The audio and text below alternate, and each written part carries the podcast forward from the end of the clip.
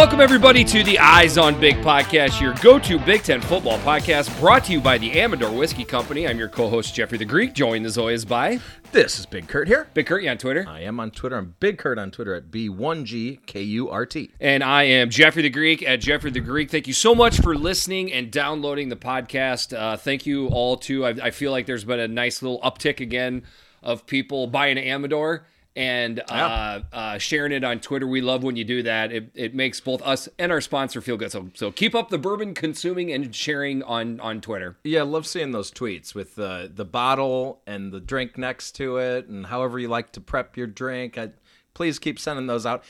I maybe had a few too many of those. Had a couple. I got really deep into a bottle of Amador last night, so I'm I'm kind of coming down right now. I understand. That was part of the reason why I went and got a quick workout in because I needed to uh, get functioning uh, again. Uh, might be some more consumed tonight too. Um, I swear I don't have a problem. I I, I just enjoy my weekends. um, all right, man. Uh, so first things first. Should we do, should we talk Super Bowl first and then Yeah. we do? Yeah. Um, I'm excited for the Super Bowl. Okay, I'm rarely excited for the Super Bowl. I am totally jacked for this game. I am too. I haven't been this excited for a Super Bowl since the Packers played in the Super Bowl. Yeah, which hasn't been that long because you're kind of a spoiled. 12 Packer. years, 11, 12 Is it- years. It's been that long. 2010 season is when they won Wow. it. Yeah. Okay. Um, I, you know, there has been because because in today's day and age, Kurt, if something happens, no matter what, they could pull a, a child out of a well and save them, and they'd be like, you know, there, somebody would find something negative on, on that. You know, people are complaining about this Super Bowl because oh, I've heard there, there's What? there's been chata like negativity because basically none of the big quote unquote big teams are in it. Well, I I'm going to disagree with that oh, because I, I wholeheartedly disagree. I mean, how do we know that these aren't the big the next big teams, right? Like I mean, is I think it's fair to say that the NFL does the best job in the playoffs of getting at, at the very least the hottest and best team in. They it's do. a kind of a combination. very good job of that. Sure. The NFL playoffs have been incredible. Yeah. Uh, the the Bengals weren't they weren't just handed wins in the playoffs. They had to go take them three the- in a row. The best part about that is they weren't supposed to be they, like they kept winning games they weren't supposed to win. Yeah. And like, okay, my boss, he's a Bengals fan. Good. Well, it's, you know, it's gonna it's all gonna come to an end this weekend, and then they win. Well, you know, it's gonna be over this weekend. Then they win, and now he's like, well, now I don't know. I don't know. Maybe we will win. Maybe we and I think that's kind of been the theme that Joe Burrow has said is, "Hey, why not us?" Um, I would like to be the contrarian and be the guy that doesn't like Joe Burrow, but I can't be that guy. I freaking love that dude. No, I mean he's he, there. uh, There can't be a person in the world that doesn't like that guy, right? He is a please go ahead and date my daughter type of guy. Yeah, maybe like a scorned ex girlfriend. Maybe be the only person in the world that doesn't like Joe Burrow. And if Joe's doing it right, it, there should be a trail of those that he's left behind. Correct. I think so. Correct. So here, here, here's my take on the Super Bowl. I, I like Stafford. He's the old man, right? So I always cheer for the old man. I I'm telling myself that I'm cheering for the Rams, but I don't think I can. I think I have to cheer for the Bengals. I'm cheering for the Bengals. But it's going to be tough. I'm going to be really torn. I think there's going to be a moment in the game where I'm going to go all in one way or the other. There's no part of me that's cheering for the Rams. There's a small part of me that's cheering for Stafford because you know you got to give the guy credit. Another thing too, like that I, I maybe it was part of the reason I wanted to talk about the Super Bowl, and it's our last you know live football contest here for a long time, sadly. But I don't even know if we're making a big enough deal. of the fact that- I'm sorry if there's any Lions fans slash Michigan fans that listen to the podcast, but that poor guy toiled away in in a Lions uniform for over a decade.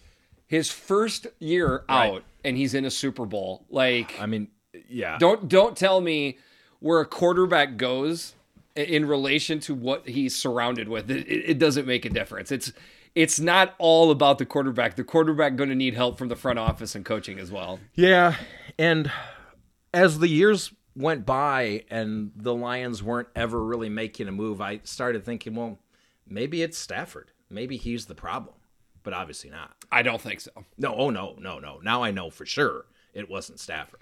And I don't know if I'm being too hyperbolic here, but if he does win this Super Bowl, he's got a chance then all of a sudden to, to be in the Hall of Fame because his numbers are very I mean, they're and he he kind of took advantage of like right when he came in the league, whatever it was 10 12 years ago something like that i gotta be pretty close like that is really when i felt like it became a passing league on steroids it always kind of was so he's he's took advantage of that but Yeah. part of the reason is because, is because he's so good i mean he's got a rocket arm and for the most part he's been able to stay healthy which is the two things you need That's a good point. He has been pretty healthy. And Yeah. and boy, there's that one game I can't remember. I think he injured his shoulder, but he finished the game and he was in absolute agony. That guy's a tough son of a bitch. he is he's a tough dude Um, So get a little bit off topic, but as I was deep into my Amador last night, I, I I was I like YouTubing when I when I'm boozing.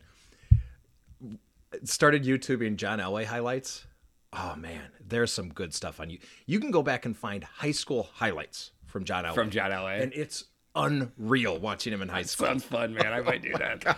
Um, yeah, that uh, by yourself, couple cocktails, YouTubing uh, sports highlights, YouTubing music. That's what I like to do because you I can love it. because you get the video. Obviously, you Love know, it. not every single time you get the Vevo video. A lot of times, but th- that's a blast. But John Elway, okay. I mean, we were because me and you were with some of our buddies were texting, you know, Larry Bird highlights, was- Michael I- Jordan, highlights. that kind of got you on the path. I It did. suppose, yeah. It did because we were texting. So I started with Larry Bird because I always start with Larry Bird. By the way, I'm not even a basketball fan. I just love watching Larry Bird highlights because he's just he's you know so gangly and not that athletic. But then the plays he makes, it, how does- Magician like. He's a magician. Yeah, uh, Pete Maravich is a good one. To That's a do. good one, yeah. Um, I mean, i'm sorry, but Jordan highlights all time.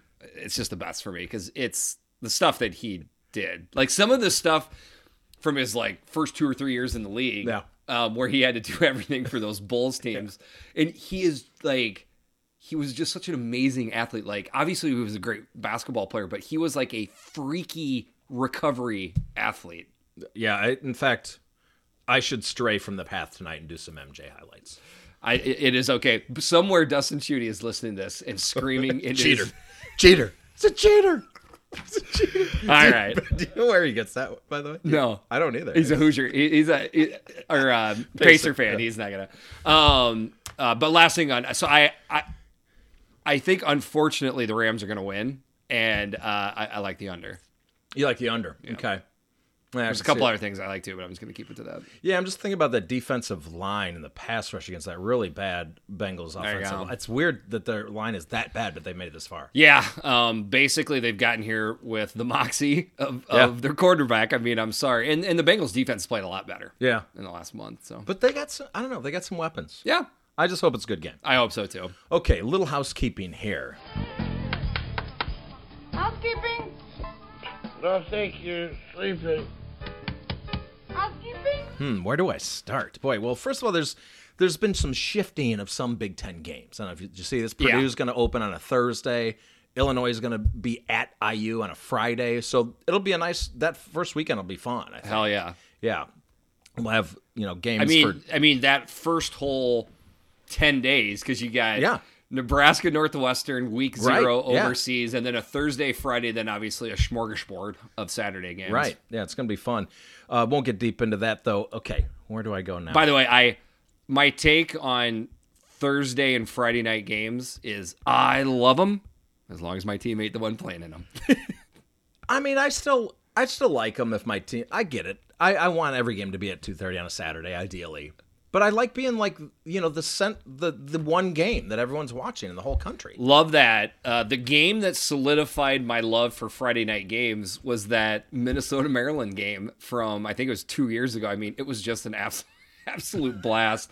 Um, the the Maryland Iowa game, which coincidentally we'll talk about here in a little bit.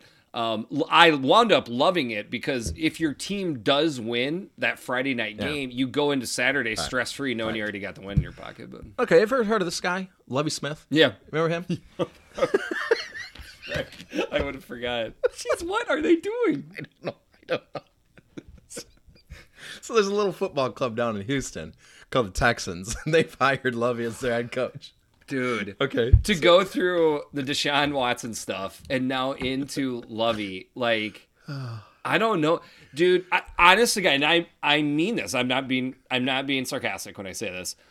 I think part of the reason Lovie gets shots is because I think people just like to be around Lovie. It's I don't know. I mean, he's got a personality, right? He has to. Yeah, but I mean, like even his public persona, the one that we see, we've never met the guy, but it's like he's a he is a likable personality. it, it has to be part of what happened. Or you're, you're, you're just a phenomenal interviewer. I don't know. yeah, And those two are kind of maybe tied together. Maybe he's got a lot of pictures of a lot of people. I don't know, but did you see that? Not only is he the head coach, he's declared that he is going to be the defensive coordinator. Boy, that's his that's his thing, huh? I don't know. So, you know, he obviously had a pretty good run with the Bears. He was a pretty good coach. Went to Tampa, had a couple, actually was moving in the right direction, even though I'm not sure that that was really the case and got canned. I don't know. I wonder what just the average NFL fan who has no affiliation with the Texans thinks. I from what I could read off of Twitter, uh, you know, know. th- they were they were a little bit entertained by it and not in a positive way. Yeah, um, the real the real deep deep you know conspiracy theory is the Texans know they're not going to be any good for a couple years, so you Hmm. need a lame duck coach. Um, and, and does Lovie even agree to it? Like, yeah, I'll be your lame duck coach for five million dollars a year. I don't Oh, he would agree to that. I would think so. Absolutely So would. would I.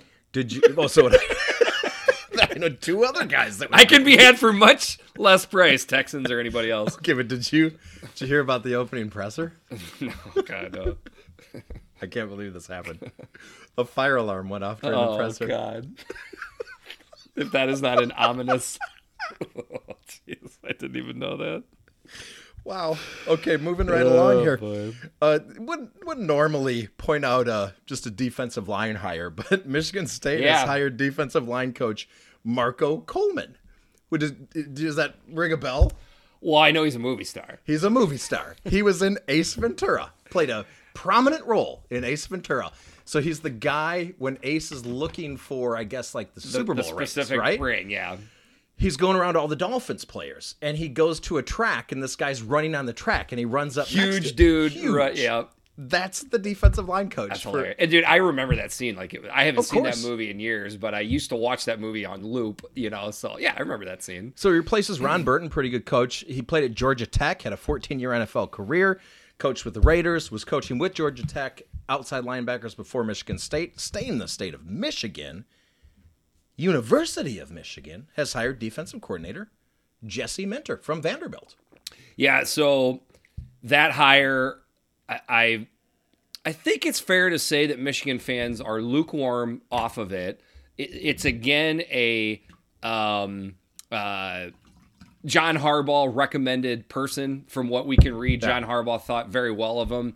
Um, the the defensive stats were not good for Vanderbilt last year, but I don't know how much you can read into that. I was a first year coach, like Yeah. you know, and I, I doubt the Vanderbilt talent was that great. So like it, but to me, it is a a wait and see how it goes type of hire. I'm going to take the Tom Fernelli approach and say I think it's a pretty good hire. I have no idea if it's going to work out. And the reason I'm saying that is so he's come from comes from the Ravens, uh, has a very Mike Macdonald feel to it. It it does, but it from what I could read, it's not the same thought process for Okay. defense that they have. But this is a little bit more of a thinking man's defense with Minter, is what, Okay. how I read it. My point is, I didn't. I was not very confident with the Mike Macdonald hire. That's a good point. He did pretty good. He did pretty well. Yeah. So I'm I'm I'm taking a wait and see. What what is curious about this to me though is and, and I bet this played into Mike Macdonald not being there anymore. Did we get that name right? We're not screwing it up Mike again. Macdonald. Okay. Um, we, oh, that's when we screwed up. that was the one we screwed up two did- podcasts ago. how I can't it up, remember. I don't know. Anyways, I, it got pointed out. Um, um, I- Mickey the- Montgomery, let's call him. Mickey um, Montgomery. Um, wait, what's Minter's first name? Jesse. Okay. Uh, okay. With with Macdonald leaving, I, I I have to wonder if recruiting plays into it, where he just took one look at and is like, "This is how much effort I I don't get to spend any time with my family. At I'm still recruiting at night. I don't want to do that." And and and then now Minter from the way I understand it. The Rutgers staff, or um, uh, Vandy. Vander, Vanderbilt staff. How dare you. Freudian slip.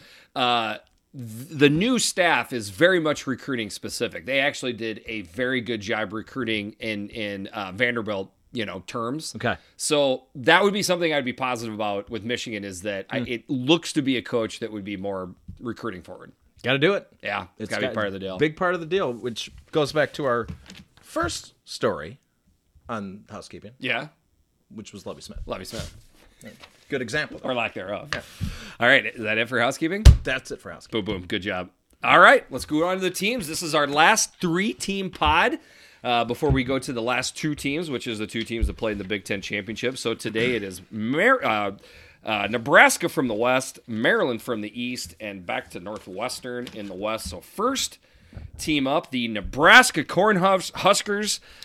Preseason over under total was six wins. I predicted six and six. I predicted seven and five. Okay. We Not too bad. We both went over because they only won three games. They were three and nine this year. Um, yeah, so it was certainly not the year that people had anticipated and hoped for in Husker land. So let's get into the schedule. First game out of the shoot, Hmm. they lose to Illinois. Um, I don't again want to be too hyperbolic here, but d- did that have a lasting effect on the rest of the year? Well, I remember in my preview, our preview that we did, I said you have to win the the Illinois game. But to me, it was a must win. You because the schedule kept getting harder. If you get down 0, and 1 in the in conference, it was going to be a tough year. Now, obviously, one would say, okay, but let's say we switch that one to a win. They're still only four and eight, and they're two games away from a bowl.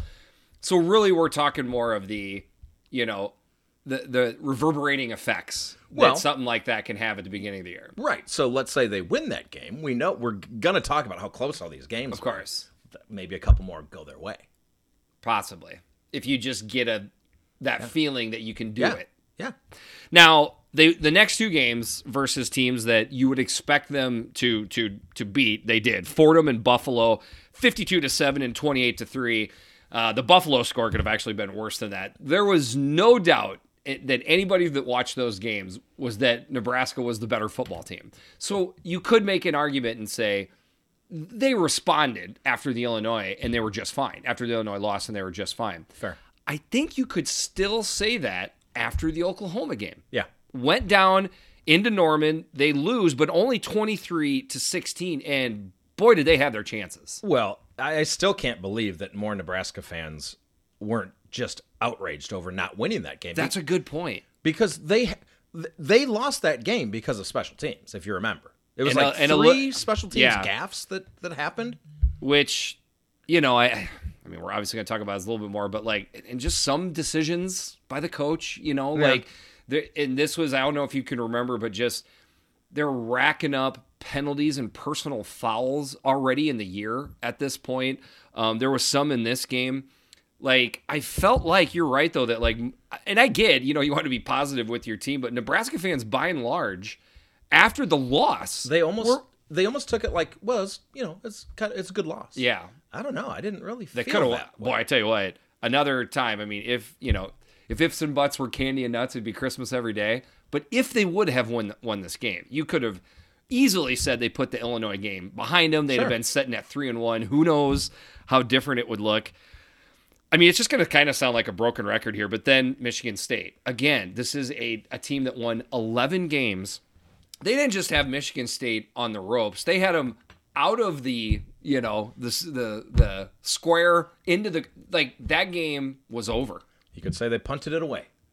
I, I I've never seen this before. The the you know everybody on the team punts right and the punter punts left. I've never I've- seen it. I I like I've just never heard of that before. Right. Maybe we've seen it and just didn't kind of notice No. it, but it was noticeable when it happened. because yeah like that's a good point like it could happen in the second quarter and people don't notice it as much but when Well, no, I'm talking more specifically about watching the play. You watch it and you're like, wait okay. a second, what happened there?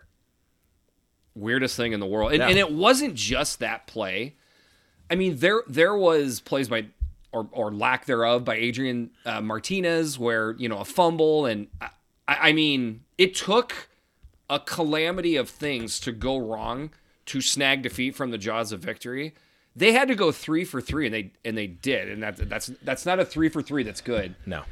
But the next game up is Northwestern, 56 to 7. So I mean, it was one of the more dominating games that I've seen, honestly, in the past three, four, five years in the Big Ten. Like Northwestern, they didn't even get off the bus. No. And, and and obviously Nebraska had a lot to do with that. They were running through them. And I know Northwestern's a bad team. We're gonna get to Northwestern, but man, I- I- Nobody nobody dominated Northwestern as No. much as Nebraska did. and if you're if you're a Huskers fan watching that game, you got to be saying, well, why the hell can't we look like this every other week? And I and I I remember Frost saying something along those lines. He's like, "That's how it's supposed to look." Now, okay, of course that's how it's supposed. Everybody wants your team to look, you know, fifty-six to seven good all the time. It, it's not going to look that good, but the sentiment still remains, which is when a team puts it together that completely, even if they put it two thirds together Right. on most, Yeah. that I swear that team that that Northwestern played that day, that that Nebraska team definitely was a bowl team, Oh yes, oh yes. which makes the next six games because they're sitting at three and three right now. Oh, my It's three and three. You're and and and you thought you'd be better than three and three. Don't get me wrong. I think you thought you would at least be four and two at this point. But at three and three, you go five hundred the the last six games. Obviously, you're going to a bowl. They lose six in a row. Now, the one thing I'd want to point out for this for the six games in a row, okay? Michigan, college football playoff team. Minnesota, nine win team. Purdue, nine win team. Ohio State, 11 win team. Wisconsin, nine win team. Iowa, 10 win team. wow. That ain't that ain't any. We talked at the beginning of the season how tough Nebraska's schedule was going to be. It was actually tougher Yeah. than what we thought it would be, and we made a big deal out of it being tough at the beginning of the year. So that goes back to what I was saying earlier. That's why they needed to win the Illinois game because we knew it was backloaded. because maybe they yeah um you know kind of going back a little bit the michigan game there was the was adrian martinez down or not i mean there's been new evidence that come out that's come out that said the ref said something to adrian martinez where he's like i don't know why they didn't blow the whistle a ref said that to him Really? yeah adrian martinez said it on his podcast so that's been Wow. making Okay. the Minnesota loss. I know you don't want to hear this, Nebraska fans, but Minnesota was the better team. The the the the one touchdown to make it a, a one score game was at the end of the game. It was well decided at that point. Purdue much closer game, but I'll be honest with you, I definitely felt like Purdue was the better football Oh, team in this game. Yes, for sure. Um, Ohio State was definitely the better football team. Dude, they had a chance to win that game too. Yeah. There was a personal uh, uh, or a pass interference call at the end that was a little bit crazy. Speaking of crazy, the Wisconsin game. I mean, that Wisconsin defense that allowed nobody to Right. do anything except for Nebraska. And by the way, it's been like that every year. Scott. Frost has been the the elixir to the Wisconsin defense, but Yeah. then but then in a cruel fashion, Wisconsin's offense comes alive versus the Nebraska defense, which you know was a pretty good defense. Yeah, we'll get to that. And then um, we will. And then the loss to Iowa again. You you could argue. I still think Michigan State was the biggest snatching defeat from the jaws of victory, but the Iowa game was right there too. Um, when that punt got blocked, I have never seen gosh. a stadium team and coach exhale in a bad way like that. Like I mean, I did it, too. it, it was just the impending doom that you could feel from it. It was palpable. Oh, I I- don't think you had to be an Iowa or, or Nebraska fan to feel it. As a non-fan, like I, I couldn't believe it. I was deflated, literally deflated. It was crazy. And you knew at that moment game was over. I was gonna win. Yeah. Um. All right. So that's it. They finished three and nine. What are some stats that stick out you? Okay, so I, I wanted to mention the defense. How okay, if you look at defensive total yards, 46 in the country, rush yards 57, defensive pass yards 28. Those are solid, but kind of I would say mediocre. But then you get to the score, 24th in the country scoring Yep. defense, Only gave up 21 points a game. and it's opposite on the offense. So if you look at the offensive total yards, 20th in the country, but they're 82nd in scoring offense. It's like they have a good synergy on defense, a bad synergy on offense. Okay, that's interesting. And, and and right now, Nebraska fans, I think, are screaming into the void, red zone offense, because the red zone offense, it was bad. I mean, when you where you- have yardage like that and you're not putting points on the board, it's the glaring most obvious thing. But in this case, the obvious thing just happens to be correct. Guess where Here- it's most important to be good on offense? In the red zone. Correct. And then the other side of it too is it plays back to special teams because when they would get into the red zone, you're not going to score a touchdown every single time, but get your field goal. Ugh. That was the issue too. Uh, but the one thing I do want to point out is it seemed like at some point in the year, I would say into the like to the middle part of the year, Nebraska's defense was darn good. And 46 ain't bad, but that's not it didn't finish good. No, it didn't finish good, and and you know, like I said, it, if you look at statistically, it's kind of mediocre It, defensively. it was it was a little bit better than mediocre. It was a little Yeah. bit better than average. That's fine.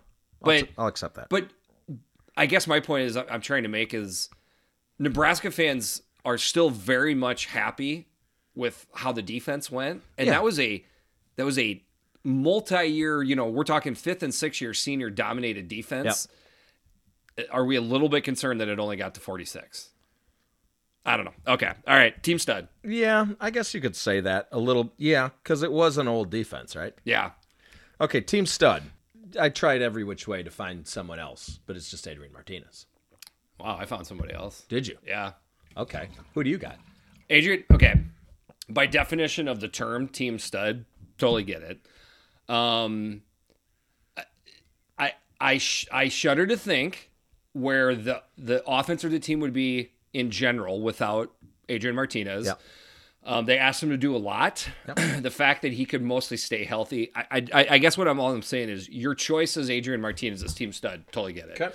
Um, by the way, side note, did you see that in his press conference at K State, he said, "I'm looking forward to not having to run the ball Yeah. so much." Yeah. So that was that was interesting. So so I don't think Nebraska fans can be too upset with those comments because that guy that guy is tough as nails. So it'll be probably one of the last times we say Adrian Martinez's name on this podcast. So so shout out to him. But to me, I, I, the team stud, the most consistent is linebacker JoJo Domann. Okay. I mean that. Yeah, that's fine. That's fine. But like, I- and I think part of the reason that when he was out of the lineup at any point, it was tough. Like that role that he plays as he's like a hybrid linebacker safety. You know, um, he's physical, but yet he can run with a lot of people. Um, I think he's going to be a star in, in the NFL. Like to me, JoJo Domann was the man. by the way, their defense was very NU-ish. And by the way, let's not forget this is NU. This is NU. Okay. But when I say NU-ish, I'm referring to Northwestern because the top four tacklers were their linebackers. Henrich, Henrich was first, Reimer, then Domann, then Garrett Nelson. Those were the top four tacklers. Very impressive. I want to talk about Adrian Martinez a little more, though. He was their leading rusher and passer, which I think wasn't he the sa- same last year, I believe. I think so. That's amazing. Played with a broken jaw, played with a bum ankle. Let's be honest, coaching wasn't great offensively. He's a leader, and as you point, he's just tough. Listen, I got I got no issues with your choice. I'm just saying like if somebody walked up to me and said you can only pick one guy off the 2021 Nebraska team that you would want on your team next year or you know or that I- it would be JoJo. That's me. fair. Okay. I mean, I think we both made good choices. Um best game moment It has to be Northwestern. They It won the. NU trophy. they won the NU trophy. I, I mean, if you can remember that night, um, it was a night game. Uh, they had like the red, you know, neon light thing going on, Which like, is pretty cool. I mean, it was like they took out five years of frustration on Northwestern that night. I mean, it was it was incredible. You know, It was. it's like seeing your buddy that's gone through a long dry streak finally, Finally, you know, finally land with it. You know, they they they end the two game losing streak. you Yeah. know, so yeah, it was, It it was- was feeling good, and you and you're looking at a potential bowl game at that point. Uh, head scratcher. I- I got I got Sparty loss and, and just the punt and I mean we've already kind of talked about it, but like that was a huge loss in that I, I also wonder how- the reverberating effect of that. Yeah, I mean, I always cheat on this one, on the head scratcher one, because I I don't go for the moment necessarily. Well, okay, moment or stat. Okay. It's the record for one score losses and Yeah. single digit losses. They Yeah. set the record for both of those in one season. And I, I'll go a step further. Not having a dedicated special teams coach is a head scratcher. That's also a head scratcher. I and I know I feel like maybe we're not putting as much uh, you know effort into talking about how many one score losses they had, but like I feel like that has definitely been talked about enough. I wonder if Nebraska fans are ready to move on from it, but you know, it was a thing, and and and and you're probably right of that being the biggest head scratcher because I don't think we've ever seen it, and I don't think we will ever see it again. I'm sure Nebraska fans want to move on from it. Like I think I saw because of the Fordham, Buffalo, and Northwestern games, they wound up it was either even or with more points scored than allowed. Yeah, in the it was right around Right, even. even. It was right- but but they won three out of twelve games. You just you can't do it. It's just it's a statistical anomaly. It is. It- it's it's crazy. And I'm sorry, Nebraska fans, but boy, if you're in Nebraska, you just have to feel like we are freaking cursed. Yeah, I, I don't believe in curses. I'm a I'm a Cubs fan. Once Cubs won the World Series, I gave up on the curse stuff. I don't I don't believe in that, but But you did believe in it before. I that. did. That's Yeah. true. I did. I did. The goat, Uh, the goat curse. 2021 team grade. Hmm. It's a tough one. It is a. T- okay. I'm gonna go first because I usually Okay, go off right. of you, but I went with a D plus. Okay. Okay. Um, We're not that far away. Okay. Um. Okay. Wh- what are the reasons behind the grade? Uh, I guess that's technically a passing grade, right? As long as you're not flunking. Okay. D's get degrees. Um. I think. It was. I think it was C's. I didn't know D's did it as well. I could have. I could have shot lower. Um. Uh. Okay. You're Nebraska. You, you, three wins is unacceptable. It's absolutely, Yeah, and, and, right. and it's even more unacceptable in your coach's fourth year on the job. So like, it, you you you do not de- deserve to be in the C range. Okay. But they never quit, man. It they Yeah, fought every true. week. Like it would potentially talk me into a C minus, but ultimately I'm like, I, ca- I can't do it. So I'm going to give you the D, but the plus. Okay, I, I could I should probably go with the plus, but I went with a solid D, and I'm not going to change it just because I don't know. I'm in a mood right now. It, it, it's kind of you could go both sides of the fence, right? Like they were so close to being a pretty solid team, but they weren't. In the end, they weren't. So they lost the game. So I'm just giving them a, a flat out D.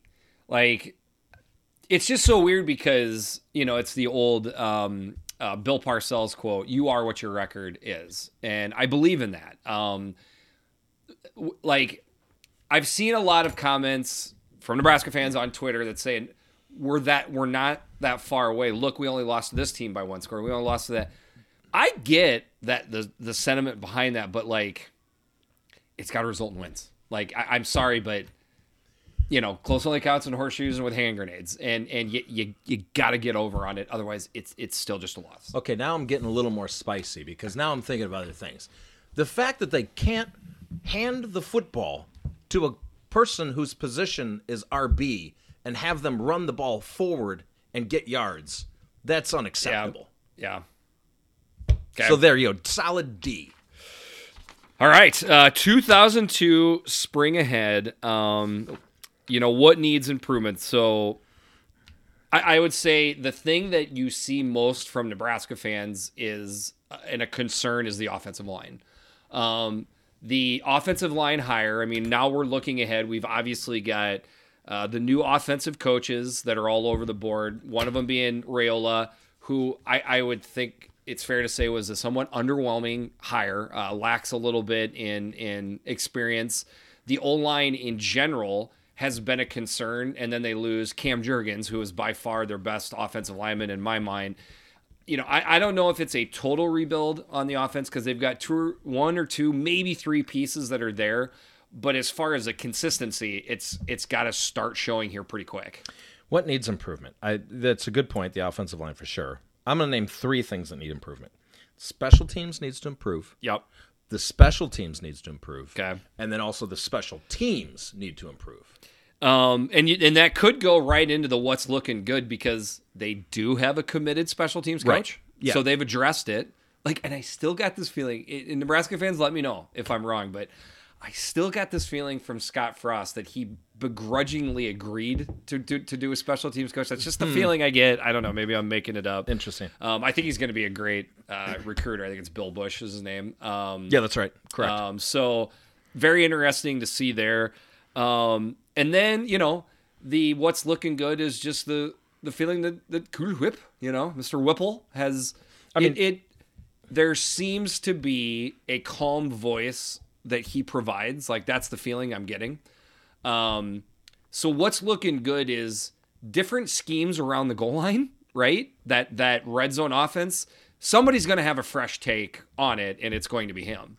Yeah, so special teams obviously, as I made very clear in the previous my previous statement, but the new system agreed. And then just selfishly, for me personally, my guy is Jaquez Yant, Yeah. the, the running back. So I'm I'm excited to see him hopefully get the lion's share carries. From the rumors, is Mr. Yant needs to take his uh, diet and exercise ser- more seriously. That was kind of part of he got in a little bit of a doghouse situation. So I don't think Nebraska fans would disagree with you. Uh, they got a transfer that they like, but yeah, O line running back, we need to see it. Um, they've got a new, you know, wide receiver. I want to talk about him, Mickey Okay, Joseph. Mickey Joseph. I think he's been anointed a demigod. And I tell you what, like, it's one of those deals again, like something that we joke about all the time is you hear stuff from fan bases and you're like, okay, fan base, you know, and, and sometimes they're wrong. I, I would say a lot of times they're wrong, and sometimes they're correct. In this case, I remember Nebraska fans like being giddy, like over the top giddy when Joseph got hired. And I'm like, listen, I get it, it's a good hire, but it's a it's a wide receiver coach. He really is making a gigantic difference. He is. Um, he is. The re- the recruiting that he's brought, like he he saved Nebraska's recruiting class. It seems like almost single handedly. Um, and now, okay, I, I apologize because this is this is a double, you know, a, a backhanded compliment. But like, I agree that the the overall energy has picked up in recruiting and around the, the football complex. It needed to. It seems that's with both uh, recruiting that we just talked about now, and then also it's just the theme has been competition, competition, competition. We're bringing in these quarterbacks. You know, we're bringing in Casey Thompson. We're bringing in all these guys. Competition at wide receiver. Who's gonna come out of that room? And I can't help but sit there and think where was the competition thought process? Where was locking down the state of Nebraska before? This is Scott Frost. This is the he was the original demigod. You know, Right, like- he was. He was. He was the the ODG. Um, but we can't. We shouldn't understate um, uh, the fact that Casey Thompson is coming in too. I think that's that's Yeah. another thing that's looking good.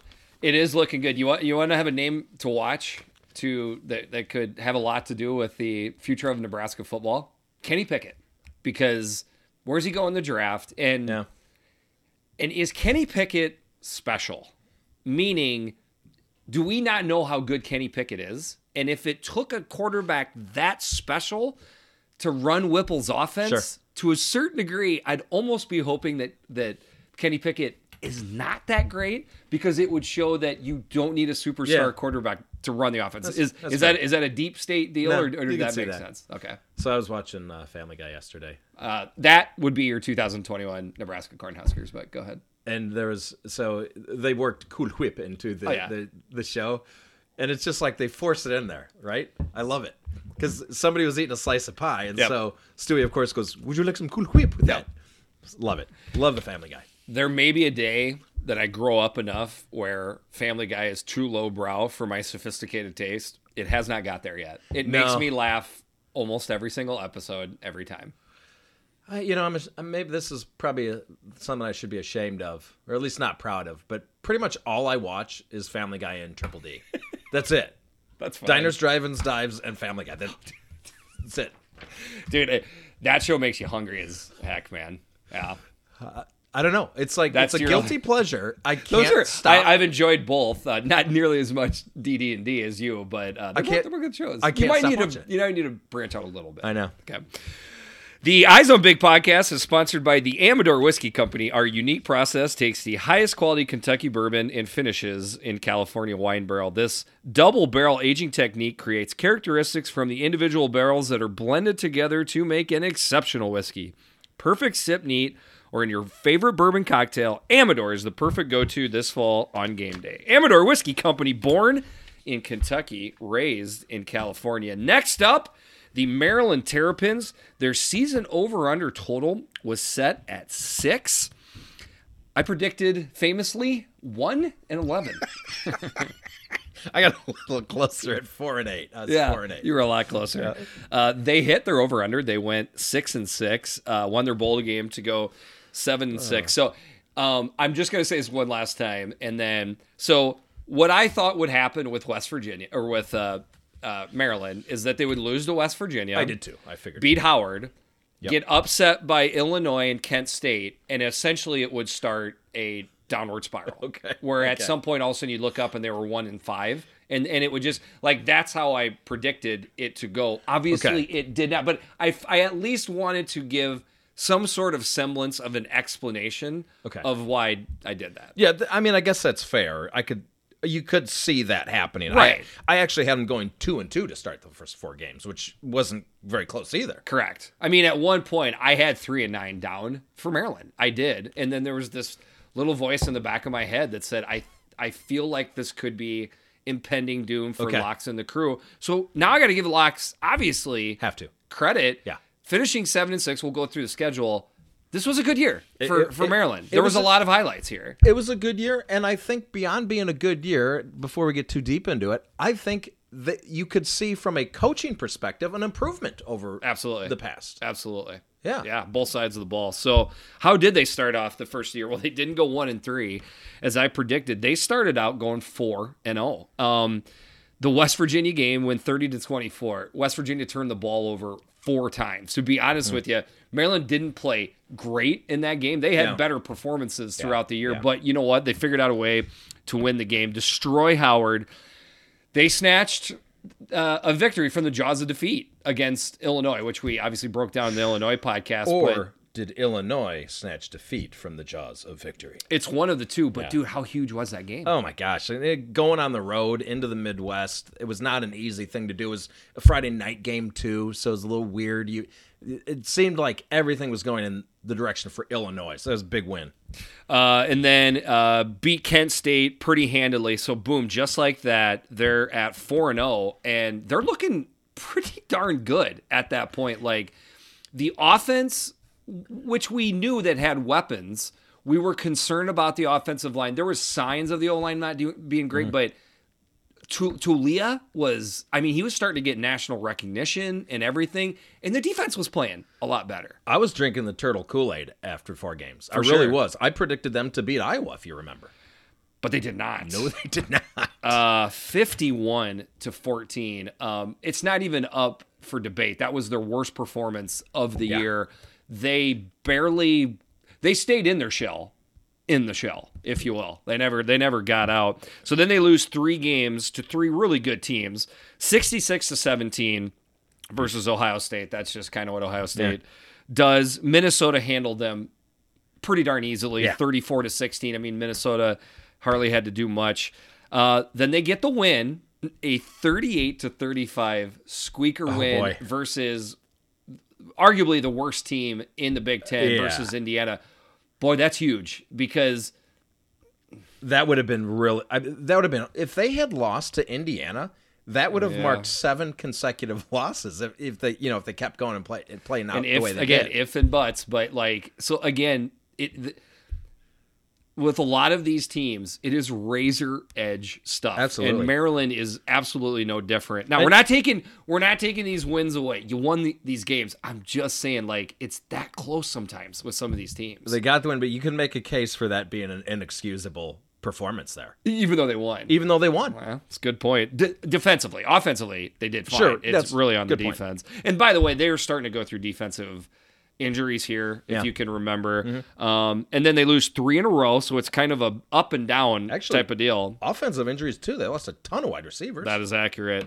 31-14 to Penn State, 40 to 21 Michigan State, 59 to 18. They're not really any close in these games No. versus Penn State, Michigan State, and Michigan. But because of a couple, you know, one uh, squeaker win and four non or three non-conference wins, they are sitting there at five and six at the end of the year.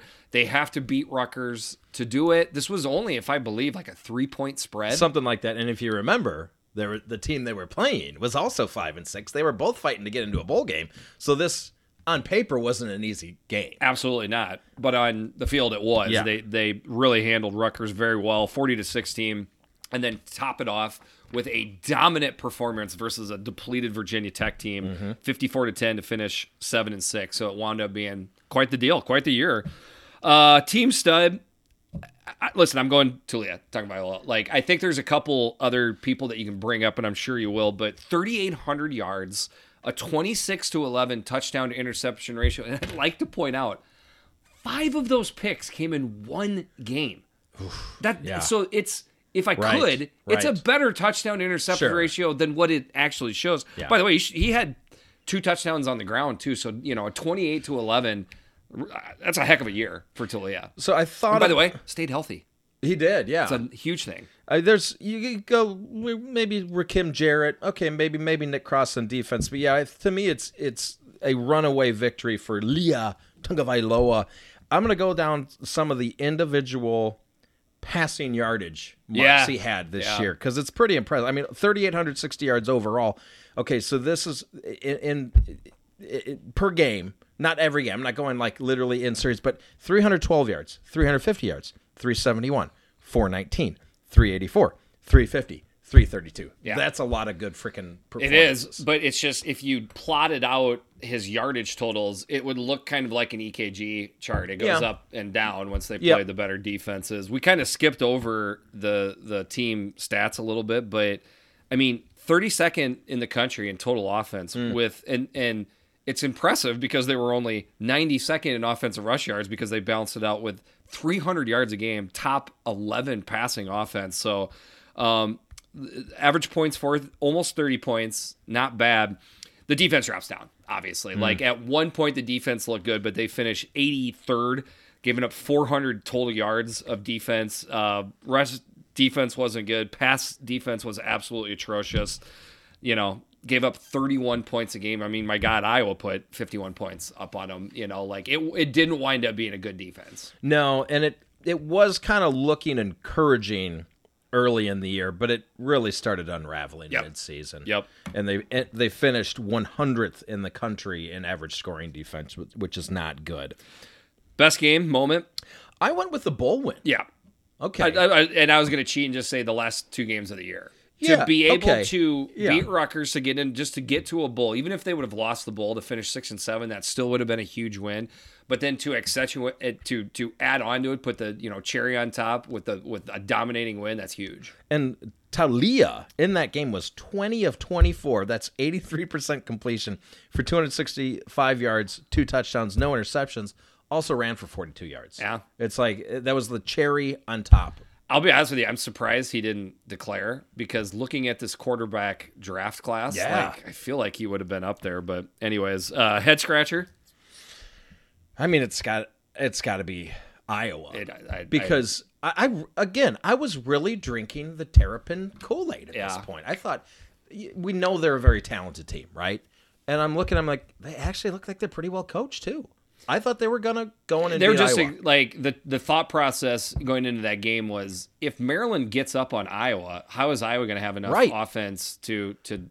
I was more confident with the fact that Maryland was still turning the ball over and Iowa was pretty good at that time of forcing the turnovers. I didn't think I I didn't expect that. And the line play, I thought the line play mm-hmm. very much showed up. Yeah. in this game. Well, and if you remember the way the game started out, it started out how, how I thought it was going to. They scored right away. I think it was It was the, it was one of those locks. Yeah, uh, uh, it was. yeah, uh, scripted. I mean, they went right and I was like, field. here we go. Yeah. I, I'm going to be right about this upset call. Yeah, I was watching at my buddy Aaron's place, and our butts puckered up. I'll say that, Yeah. and then it just it all fell apart. So, uh, uh, team grade. Okay, I went with a solid B. Obviously, not a great defensive effort, but this is this is Locks trying to build a program, and I think at this point in in his tenure there, to go six and six, get to a bowl game, then not just win the bowl game, but absolute beatdown against Virginia Tech. Good job, Locks. Good Yep. job, Terrapins. B. I think you could have gone anywhere from a B plus to a B minus. Probably. So I just said, well, it's a B. So I'm with you there. Um, 2022 spring ahead. So what needs improvement? Okay, did you know their top two tacklers? This doesn't happen very often. This is like the anti NU thing. Their top two tacklers were defensive backs. It's usually not a good sign for No, defense. Jordan Mosley and Nick Cross, who, by the way, Nick Cross, Nick Cross is insane. absolute stud. Um, but that that's not a good sign. And and three out of their top five tacklers were defensive backs. Something's wrong. Uh, so basically, what you could say is what needs improvement is the front seven. Yeah, I guess so. I guess that's what I'm saying. You yeah. could go there. Um, even though they're seven and six, I I do feel like there's a lot to to build on. Um, so I guess line play. I think if you talk to a Maryland fan, um, when you have uh, when you're 92nd in rushing yards and 65th in rushing yards allowed, that that typically and, and you got your defensive backs making all the tackles. That typically points to, to line play, Yeah. Which I then think plays into what I have for the overall thing is just consistency.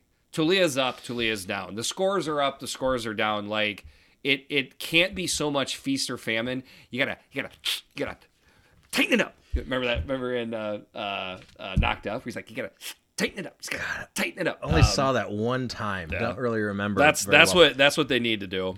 Um, Another thing eh, I would say is holding on to recruits. That's a big one. They're losing a lot of players. Uh, a lot of really highly They ranked they players. are they have got to put a stopper on the on the portal. They do, but also you said consistency.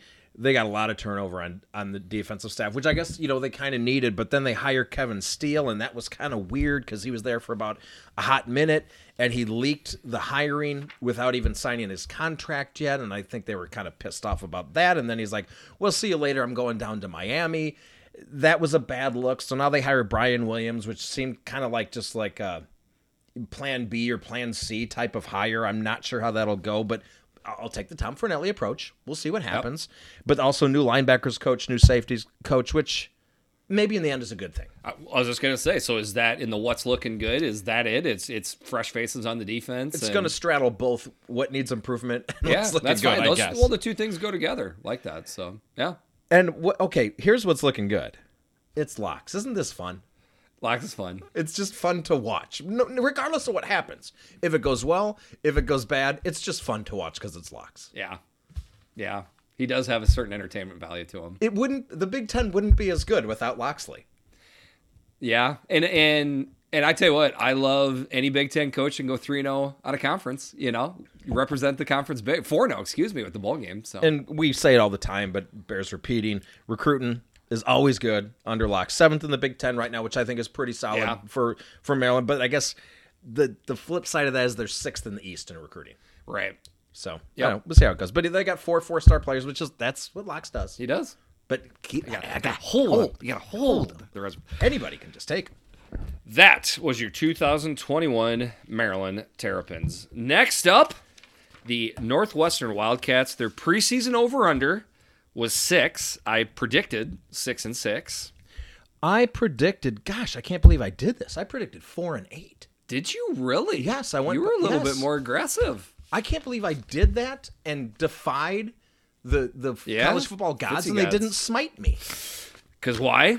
Because Northwestern struggled and went three and nine. Um, all right, into the schedule here. Um, so first up, they lose to Michigan State, thirty-eight to twenty-one. If you can remember, Michigan State was just boom, boom, pass, rush. They were just going like, and I remember thinking at the time, I was, I was more amazed at. I was thinking more it was a Northwestern problem than it was a, a good Michigan State. Yeah. Like I was, I was like, huh. Like it, it- that's why it it didn't surprise me that Michigan State was playing as good as it did how bad Northwestern played poorly. Does that maybe that's a better explanation? I think that's exactly how I felt actually. Long story short is lots of people like me and you weren't thinking Michigan State was going to be that good at that Right. point. Okay, so then they turn around, they bid Indiana State 24 to 6. But that's what Northwestern does non-conference. That that's not a remarkable score. That's what they look like all the time. That's what I expected. That's what they even on a good season. That's what I would expect. Hundred It's- percent. yeah. Now they go to Duke, and they lose thirty to twenty three. But do you remember how far behind they were in that game? They I- had to storm back to only get beat by a touchdown. But again, this is what they do. Okay. Even in good years, they lose to a Duke. Fair enough. Fair enough. Um, and then they turn around and beat uh, Ohio and really kind of take them out, thirty-five to six. And you're like, so all of a sudden, I mean, look back, they're, they're two and two right now. And I think I even remember us saying on the podcast, like, this is looking like Northwestern rou- rounding in. What we know, were saying was they have us right where they want us. Oh, yeah, that's correct. That does sound like something that we would say. And then Nebraska. 56 to 7. Okay, so at this point, you know something's wrong. This was this was bad. Like it is not even close. That is the worst performance from a Pat Fitzgerald coach team. It's not even close. At that point, I was wondering. Yeah, it has to be. At that point, I was wondering: Are they even going to win a conference game here? I don't think I was. and at- they were only 2 and 3.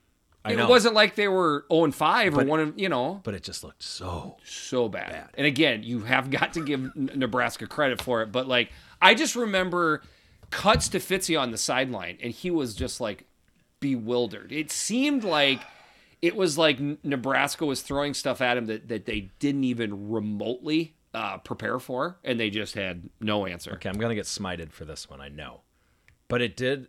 The fitziness seemed it had a different feel to it this year. It did. Well, it, it had no feel to it. But I mean, like what you're saying, like it it seemed like you look at him and he he was going, "Oh crap," There you go. which I've never seen him do. Hundred percent. You stated it better. I was trying to basically say that, but you're dead on. Yeah. Um, with that being said, they beat Rutgers at home, so now they're three and three. and here we go again. I'm like, And I think we still were saying they're ropadopinus again. yeah. Like okay, and I just like to pause. It would have surprised exactly n- nobody if this three and three Northwestern team right here would have wound up going six and six. sure, of course. but they lose seven in a row to, or excuse me, six in a row to finish the the year. Now, again, competition matters, right? Michigan, Minnesota, Iowa, Wisconsin, and Purdue.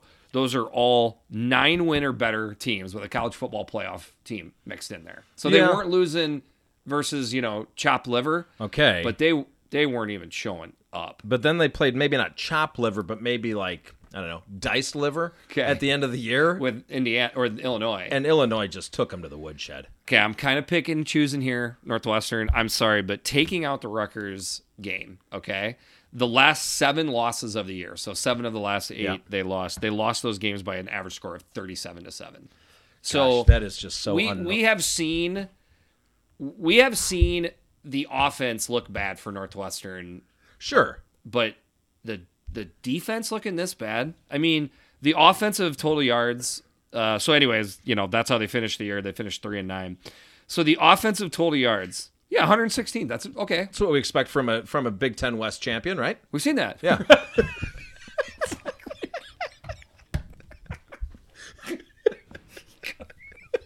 caught me by surprise.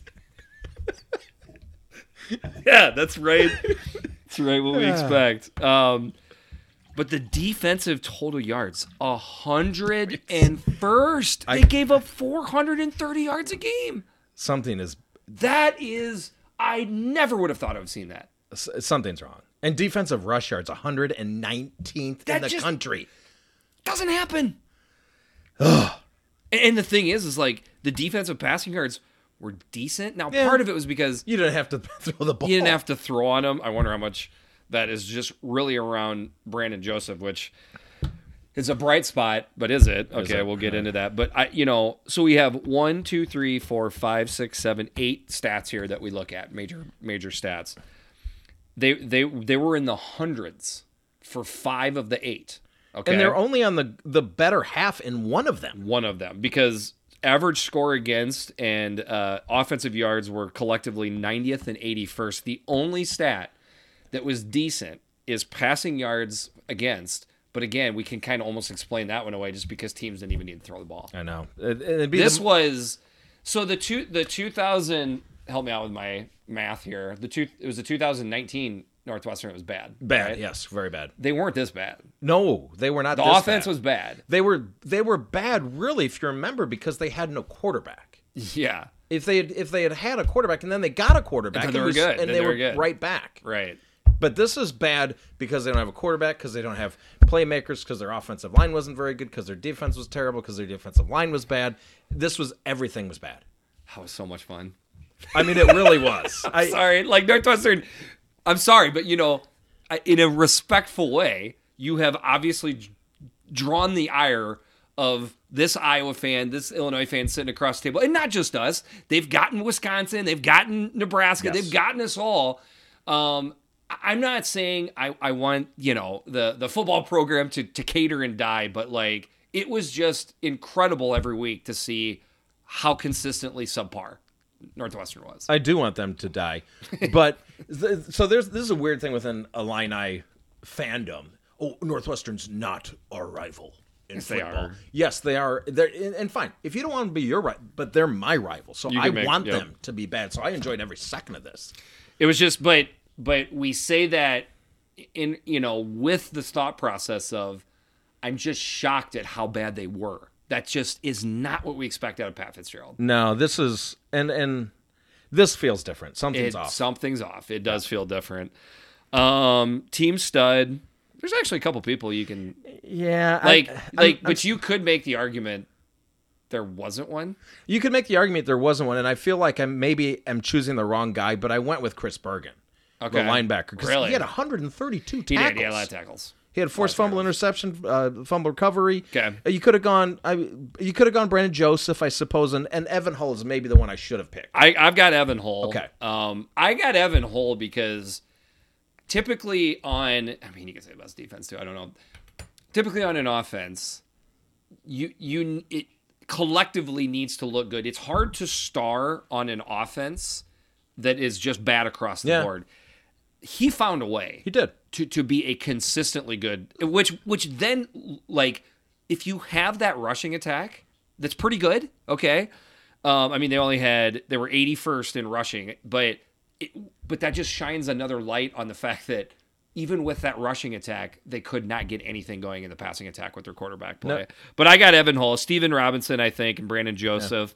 But even that comes with an asterisk because i mean you have to think because we know brandon joseph transferred Right. away you have to think Brandon Joseph looked around and said, I am a star. I want to ex- have a better Yeah. college football experience. So he left because I don't think he likes what he sees. I mean, that's how else? How else am I supposed to look at this? if you're a Northwestern fan, that's what you're fearing right now. Is, I- oh my I- God, he transferred because this is the, a dumpster fire. You could make an argument that Brandon Joseph transferring is worse than the nine losses. I think that may be yeah because of the, what it like what it indicates, what it the the the symbolism of him leaving. Oh crap, that's an oh crap. Oh, oh oops, I crap my pants moment. It right there. Um, best game moment, I, I got to say, beating Rutgers Yeah. because it's a conference win, so you didn't go over in the conference, and they were sitting at three and three Yeah. at the time. No, I'm not going to argue with that. Rutgers, it is. The head scratcher for me is just the entire defense the entire year. Even with a, a guy that had 2,000 tackles and a, a guy that's going to play in the NFL for sure in Brandon Joseph, the defense was just not good. Yes, I, I And because it's a Fitzgerald defense. and I'll just drill just a little tiny bit deeper. For me, more specifically, the defensive rush yards being 119th in the country. A Pat Fitzgerald team just does not do that, even in a down year. Shocking, my friend. Shocking. It is. Team grade. I, I I'll go. Okay, I'm gonna. I think I'm gonna go with a D minus. I think I'll go to D minus because it. Let's be honest. At Northwestern, it is a a small margin for error. You don't Yeah. have a ton of talent, so things can go wrong quickly. But they just went so, wrong so quickly. So I'm gonna go with a D minus, not an F. I I had a D, but I Okay. just I, I just added the minus right now. I'm going to go with a D. Okay. Um, a D minus would be going winless in the Big Ten, and an F would be either zero or one wins total. Okay. So D, D fair. for me. That's Okay. fair. I, right. Maybe I'm just overreacting. May, my that minus might have been a little bit of a knee jerk because I have Because I think you dislike Northwestern a little bit more than me. yes, I do. Uh, 2002 22 spring ahead. I mean, I'm sorry to pile on, but as far as what needs improvement, I mean, it's literally everything. So they used to make up for the lack of talent with just exceptional coaching, but even that wasn't there this year. Yeah, because if you can remember, and we probably aren't making a big a deal out of this, was a, that was a new defensive coordinator. It was. That's right. Yeah. Hankwitz. Oh, mm-hmm. that's tough. How much of the program was him? I mean, he was he was there. He's been there the whole Fitzy tenure. Well, I wonder. Boy, interesting. We yeah. I'm An glad you brought that should up. be written on that. Du- paging it probably- Dustin Shooty. Yeah. Paging Dustin Shooty. Um, but yeah, the other thing though, is was the talent deficit just too large this year? Because they look, th- there was not much talent there. This was probably the least talented team in in the conference, right? The deficit led to defecating. Yes, they defecated in their pants. Poopy diaper often. yes. Uh, what's looking good? I got Pat Fitzgerald is your head man. That I mean, I, If there's anybody on the planet that A can get you out of this and B has the the purple desire to do it, he is your coach. you got to conjure up some serious witchcraft here, which we know you have. Yeah, we've seen it. Fitzgerald. But you've got to you've got to dig deep and find your that you got to you know page to the very back of that spell book. You know, this is a spell I haven't used in a long, long time. Let's break this puppy out and see how it works. So you got to Is it is it possible to make two deals with the devil? Uh, maybe Because I'm sorry he's already made one. if he's if he's got a second soul, this would be an adequate time to sell that one. To Can he can he offer his wife something like that? Something. Can I, how about an IOU? Anything else? No. That was your 2021 uh, Northwestern Wildcats. Uh, I, I, um, I didn't want to say this halfway through the pod because I thought maybe it would uh, distract you, but how far apart would you say we are? Four feet. Four? You think it's four? Yeah, it Three- might be three and a half. 3.5. Three- three and a half. I can smell your breath as if the Amador bottle is opened right in front of Are me. Are you serious? Oh my god! I'm, I've, it is just straight booze. No shit. Well, I tell you, I got I'm I got deep into that thing last night. What was what's the quote with, with brushing your teeth? Oh, from the movie. Well, I can't even get there anyways. But No, I'm not surprised. I am surprised because this ain't the first time I've sat across this table from you after you have imbibed the night before. But every now and then, for whatever reason, it just like it's like it it just lingers in your, your hmm. mouth more, and it's it's got it for you. it was also a late night for me. that could have had something to do with Yes. it. Well, great effort coming over here. The energy was fantastic. I don't think it's hit me yet. Oh, is that the key? so if we waited longer, I think so. oh man, We had to get this baby in the can. Well, thanks for the effort, man. Yeah. I'm Jeffrey the Greek. I'm Big Kurt. This has been the Eyes on Big podcast. We'll talk to you soon.